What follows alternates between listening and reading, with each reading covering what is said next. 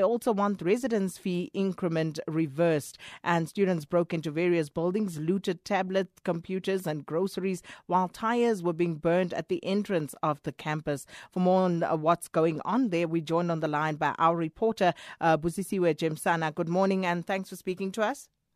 Good morning, Sakina. Busisiwe, uh, you were at the university until the early hours of this morning. So, what transpired overnight?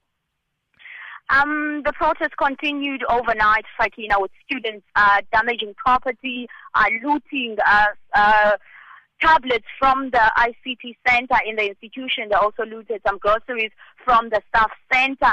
Uh, they also bent some uh, marquees, uh, uh, the tents that are built for the Friday event they are protesting, saying that uh, the meeting that set between them and the management did not give them uh, satisfactory answers or satisfactory results, and therefore they are demonstrating and they will continue protesting if their demands are not met.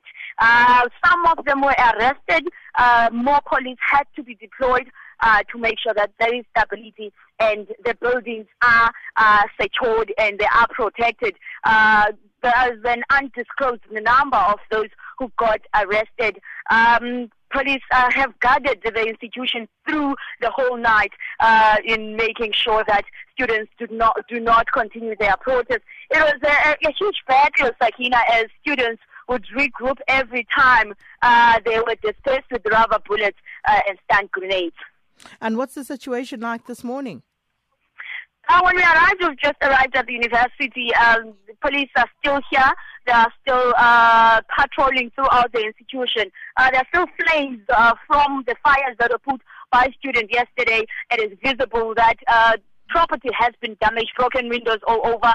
Um, everything is a mess, and um, we are uh, hoping to speak to the institution on a way forward, and also the SRC president uh, who will be speaking to us uh, on, on on what had happened and a way forward. But also, we're speaking to them earlier this morning. They were still resolute that they're going to continue uh, until their demands are met. And top on the agenda, as you mentioned, is that they must sign um, meal agreement forms before the centenary celebrations on Friday. They're arguing that if the university is celebrating 100 years, it must be that it looks at the primary uh, primary stakeholders of the institution and takes care of its students. Thank you so much. That was our reporter Busisiwe Jemsana